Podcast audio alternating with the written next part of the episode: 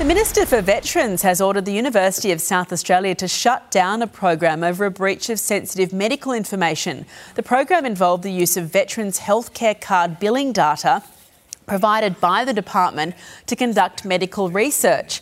A class action lawsuit is currently being considered amid revelations the program was using identifiable data.